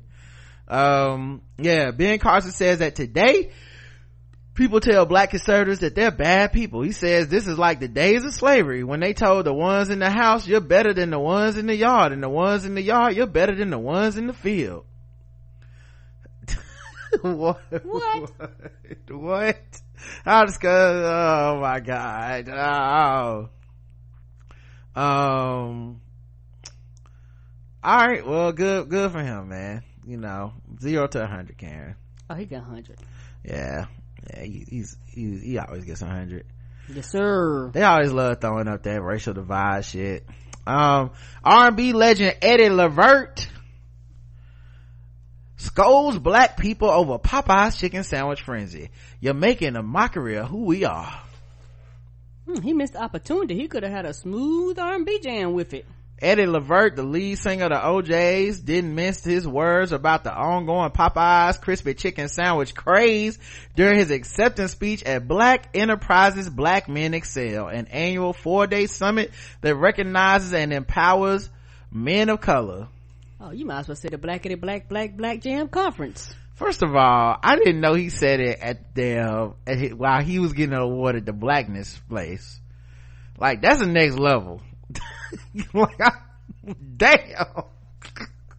That is the next fucking He's like, level. now that I'm getting my BET uh, award, I just like to take this time out to say you niggas are crazy. What's wrong with y'all? What's wrong with you? oh my goddamn chicken sandwich!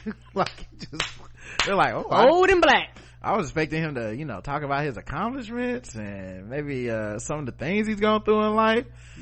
He is fed up. Mm-mm. He wanted to, he wanted to come down on y'all and scold everybody and let them know how wrong he with you? What's wrong with y'all? You niggas are crazy. oh man. Damn, you thought you was gonna honor this man and you end up getting the, the, the damn pound cake speech. Stop it right now! This is stupid! This is absolutely ridiculous! Get! Get out of here! We are adults, and this is ridiculous! Cut the crap! And what happened if you somebody that didn't even get a chance to eat the chicken sandwich? You're like, I didn't even get a chance to eat it, nigga. Mm-mm-mm. It's not just about me and the popularity and the records and all that. This is about my people. And that's what I want to convey to the younger people that this is not just about you and the bling and the cars. This is about our culture and what we need to represent our people and how we need to represent our people. Uh, he said, he then went on, uh, to say, I really wish they would, they would show it by not trying to buy that Popeye's chicken sandwich. He said the audience laughed. It would be a different thing if they owned the franchise. I could understand if it were, if we were making, going to make money from it. There are some black people that own Popeyes. I'm assuming it is. That's not the owner of Popeyes though. Uh, if we were going to make money from that and it was going to benefit our culture, but you're making a mockery of who we are and it shames me, he said. Uh, go ahead, I'll let you finish. Turns out he's a real backstabber.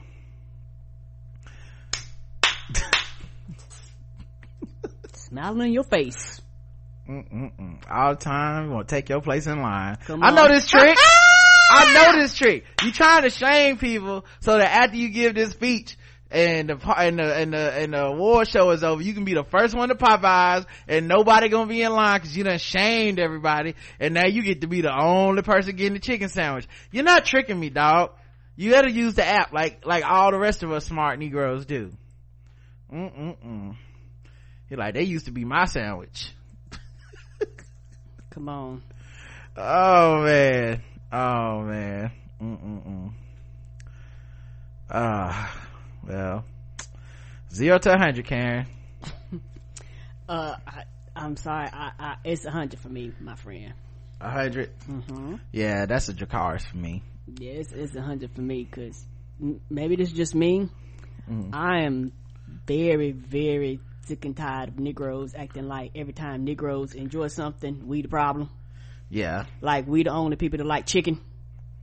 Like, like, like, like that kills me. Like, like anytime black people enjoy anything or anytime people quote unquote assume that it's particularly poorer black people, it's all of a sudden our people with the problem.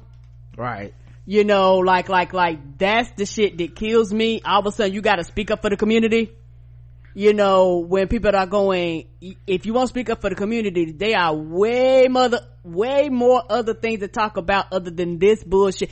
This fucking chicken sandwich is not killing a fucking thing other than making people cholesterol go up.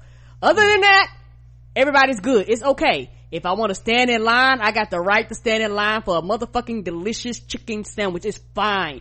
Nobody has a problem with all them white people that did powder around Chick-fil-A promoting that homophobia. I, did, I didn't see, I didn't see people coming out the woodworks about that shit, you know, cause white people do this too. But for some reason, and, and maybe this is just me and this is something just close to my heart. This shit irritates me cause it's always about Jordans, about shoes, but y'all don't stand in line to vote. Bitch, a lot of people stand in line twice as long in a lot of black communities because they done fucking close down most of the polls. Like this standing in line shit is something that people do to make themselves fucking feel better. Stop it. For the love of chicken, people will steal from their mother. For the love of chicken, people will rob their own brothers. For the love of chicken, people can't even walk down the street. For that mean, mean wing. I had to finish it off for you. I had to finish it off. Don't let chicken change you. Yes! Do things, do things, bad things. Baby. Don't let, don't let, don't let chicken change you. Oh man. Over some goddamn chicken. over some motherfucking they come and reward you for a speech Th- these are people that, d- that don't give a fuck about that chicken sandwich and you make it about the chicken sandwich the fuck is this I, I don't understand Oh man. We can't enjoy shit. and, and, and that's why I say it's a fucking hundred because we can't enjoy a motherfucking thing. Uh-huh. Anything that brown people, particularly if people think poor brown, and, and what's so funny about it is that, you know what? A lot of times people stand in line for these, for, particularly when you talk about shoes, chicken sandwiches is another thing. You're talking about like these shoes that everybody quote unquote complained about. Nowadays, most people order that shit online. Mm-hmm. And if I do stand in line, odds are I, I've, I've saved up for it, I got the money for it right. you know, odds are if I'm poor, poor, poor, I don't have the money to stand in line for these fucking shoes or purchase them online. What they do? They smile in your face. Yeah. All the time they want to take your place. Line skippers. Line Line skippers. skippers. Smile in your face. All the time they want to take your place. The line skippers. Line skippers. Yes. they look at you in line. Oh man. Ah! Alright. Um. Yeah, J- Jacars. I hate that pound cake shit. Me You know. too. Like I can, and uh, well, you know. I'm taking it back. Not Jacars. I'm gonna say a hundred. Matter of fact, no, I'm gonna say 75. I'm gonna take it down a few notches. I don't want to be hyperbolic. I get where it comes from. It's internalized shame and shit. And a lot of the old generation definitely has to deal with it. And a lot of younger people deal with it. It's rampant online. It bothers the shit out of me when I see people do it because I feel like it comes from a place of anti-blackness that they haven't really examined. And it's couched in this like positive black. Like I'm this pro-blackness. I'm so pro-black, I'm anti-black. And it's a head trip. But you know what I really see when I see people do that? I see a person that hasn't worked that out of themselves Correct. And I do have a little empathy for those people. Mm-hmm. I understand they're annoying. I do think they're wrong, but I would bet every last one of us, no matter how woke you think you are right now, every last one of us has had to unwork this if you, or you still working through it, or you just have it in a different area. But essentially there's nothing black people do that should be considered, um, you know, that should be considered bringing the race down uh, in that type of way. And this, you know, and I do understand too, those stories where someone got killed or there was violence and these videos floating around, they, they, there, I don't watch those videos because they do affect me. No, sir. I don't either. You know, they do affect me. You know, I'd love to be so woke that, and so fucking, uh, unbothered that it doesn't bother me, but I, I don't like seeing black people fighting over chicken and I, or, cussing each other out or the racist white dude calling people nigger in line. I don't like seeing that shit, mm-hmm. honestly, over a chicken sandwich. You know, it's just, it just, it is kind of sad to think a delicious chicken sandwich has like the, the, the fine line between like civility and humanity and the zombie apocalypse was a chicken sandwich. Like, that's what we're gonna find out. The Walking Dead origin is originally gonna be like, Popeye's chicken sandwich and then It motherfuckers started started eating each other and that's how it happened. Like, And next thing we know, people started turning into zombies. yeah so uh all right let's see what else uh we got here. Uh i guess we can move into some guest race start wrapping this bad boy up. Uh sorry. The O'Jays song is now that it's time for some guest race that's right it's guest the race time. Now that it's time for some guest the race. That's right it's guest the race time. That's right it's time for guess the race. The number one game show going across all the podcast land. We read and play news articles from all over the globe. We ask our contestants today karen in the chat room to guess the race. Uh it sounds like the charlotte hornets announcer. Yeah. Karen to guess the race, and of course, uh, everyone playing is a racist. All right. Yeah, them dudes always be over the top. Um, a well-known Russian historian has confessed to murdering his lover. His lawyer says after he was found in a river with a backpack containing a woman's arms. Oh shit! Oleg Sokolov, 63, was drunk and fell into the river as he tried to dispose of the body parts. Police then found the decapitated body of Anastasia Yeschenko, uh, 24 at his home. He's 63 and she was 24. Woo! Uh, Professor Sokolov is a Napoleon expert who has received France's Legion d'honneur. He was, he has admitted his guilt, his lawyer said. Um, and he regretted what he had done and now he was cooperating. Well, I mean, he was caught red-handed, literally in his backpack, so that's pretty, he was caught too red-armed it, okay? He was armed and dangerous. He disarmed her.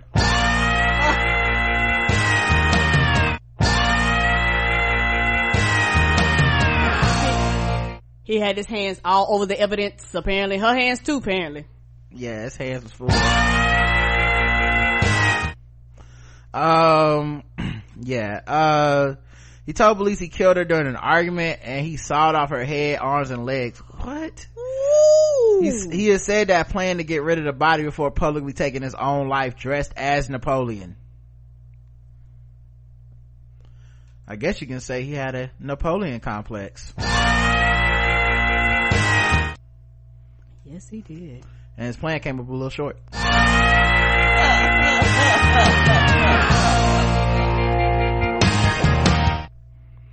Oh man, that's all terrible. Um, Yes. he's been receiving hospital treatment for hypothermia and they say he may have been under stress. You don't think? Uh, yeah, she moved to St. Petersburg to study, um, in southern Russia. She was a postgraduate student at the time of her death, so he was dating a student.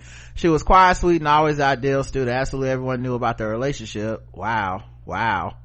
Uh, well, I guess it's not illegal at that age, um, but still, wow. She studied French history and co-authored several historical works with Professor Sokolov. Uh, Sokolov. Uh, the couple enjoyed wearing period costumes and he enjoyed dressing up as Napoleon. Russian media reports that her mother was a police lieutenant colonel and her father was a school PE teacher. Uh, she had a brother who once played as a goalkeeper for the national junior football team. Uh, wow. All right. Well, uh, Karen, guess the race. Uh, Professor Sokolov. Uh, white. All right, let's check the chat room, see what they believe. Uh, I like by murderers, like I like my drink, White Russian. Handyman White. Chernobyl survivor White, White, a white. Everyone's going white on this. Uh, Crimea River, Justin Timberlake White, believes in arms, White uh white wendigo choppy style chop chop chop style white while shorty white correct answer is everyone got it correct he was white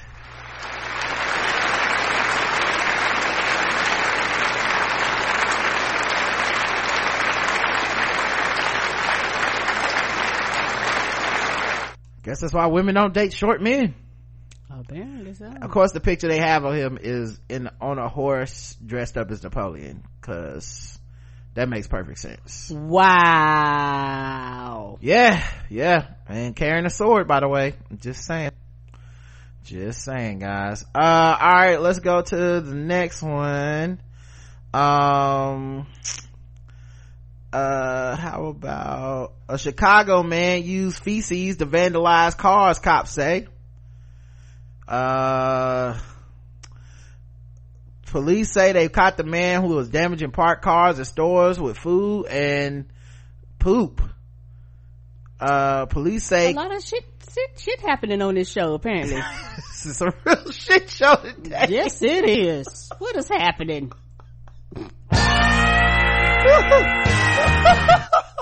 So what is happening today? oh uh police police say they caught him uh his name was key hu key hugh 46 years old he was arrested last week as the person wanted for using feces and food to def- deface vehicles and storefronts What? he really puts the uh deface and defecate hugh, hugh was charged with one felony and 11 misdemeanors in connection with the vandalism he's accused of vandalizing cars in chicago's bridgeport neighborhood where he is a resident they began looking for the suspect in June after getting a number of reports about vehicles smeared with feces. He allegedly st- struck in the early morning hours, with police saying he roamed around the neighborhood in white gloves while carrying a brown paper bag. So this was planning. He pooped, put it in a bag, wore white gloves so he wouldn't get it on him, and then just put it on people's cars. He was uh, placed on electronic home monitoring after the initial court appearance.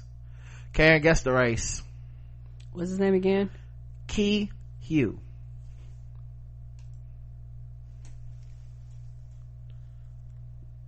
Japanese. Okay. Let's check the chat room. Asian. Yeah, yeah. That's better Asian. Asian. I'm only saying black cause of the white gloves, says Serena. okay. Uh, Asian or white because blacks don't live in Bridgeport. Well, first of all, Marlene, pick a, pick a race. You, you, you bet hedging son of a gun. Have some damn, uh, have some, some pride about yourself. Okay. You know what I was thinking? Son of a bitch is probably like my favorite, like one of my favorite cuss words. But it's, it's weird that we don't have a, a like an equal opposite to that. Like you can't call somebody a daughter of a dick. But I think we should be able to do that. you daughter of a dick, you know, it's, it's like, Because sometimes that is it's true. unfair that son of a bitch is the only one that made it. Like daughter of a dick is a good one too. Anyway. Uh, why white gloves though? Asian. Some young guy, guy, some young guy Asian. He was roaming around cars and didn't get racially profiled. White Andy Yang's cousin. Mm-mm-mm. Crazy shitty Asians. Oh, no. Get out of here buddy anyway uh all of you guys are correct in your racial assumptions he was asian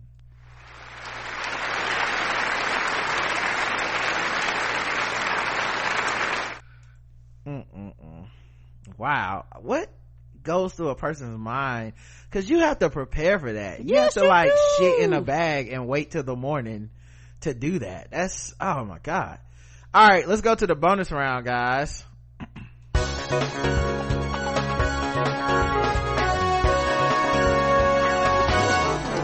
Double the points and the race. Double the points and the race.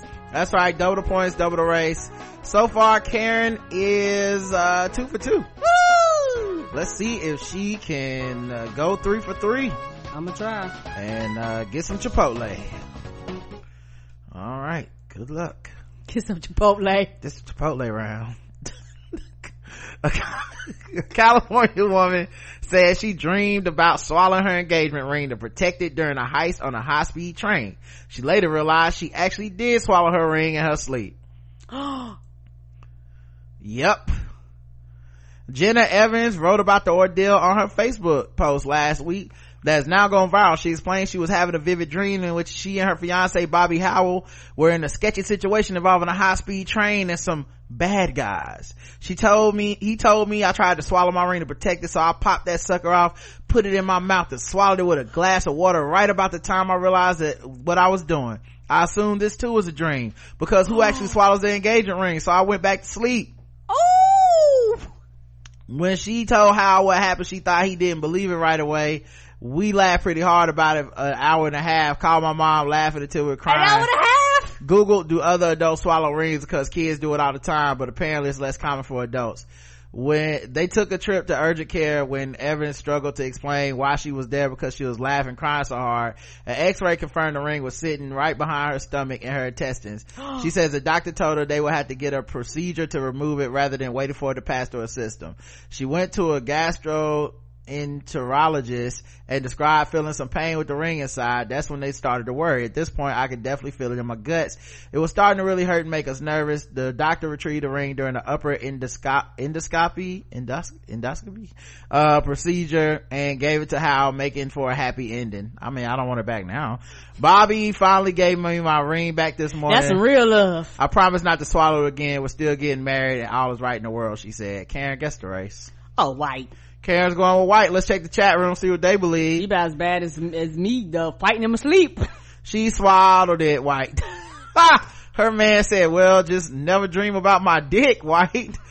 then she, uh, when she, when she shits out, shits it out, there will be a ring around the toilet bowl, white. white. What a shitty way to start a marriage, white. A lot of shit today. You guys are right. Anything dealing with shit, stomach content, I'ma go with white. White and, um, well, first of all, Shay, did you go white last time when uh, there was an Asian man? Because that means you missed one. White and dumb, white, white. Not her first time swallowing uh, white. Aw. The correct answer is white.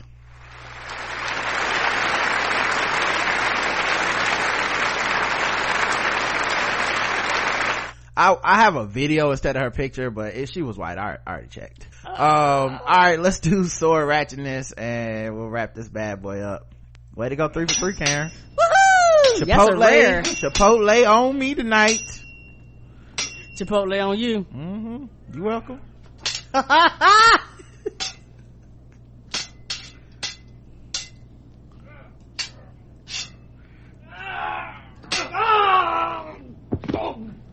Said that like you too fancy for Chipotle. I, I, I peeped that laugh. I might be.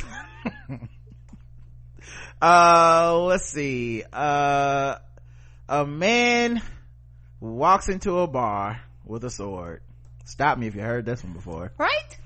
uh yeah a man strolled into a sam- uh, to a bar with a samurai sword strapped to his back david davies 57 of Querns road cirencester cirencester pleaded guilty to at the Chet- cheltenham magistrates court What do you think this is? Samurai shampoo? He just walking in there with a sword like, hey, we just gonna be a fight today?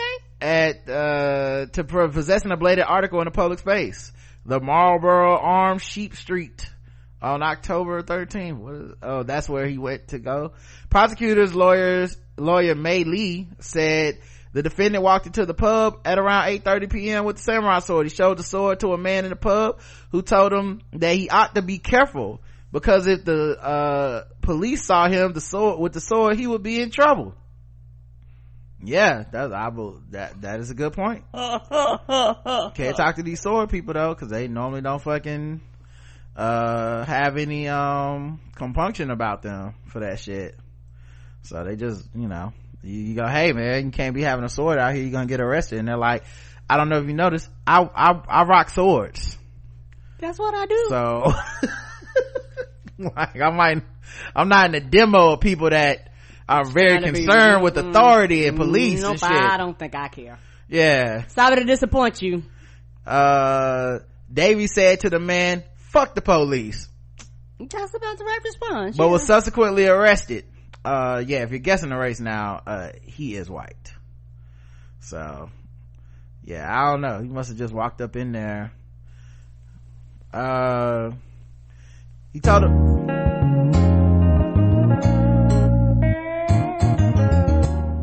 He told the police that his girlfriend did not like the sword, so he took it to the pub to try to sell it.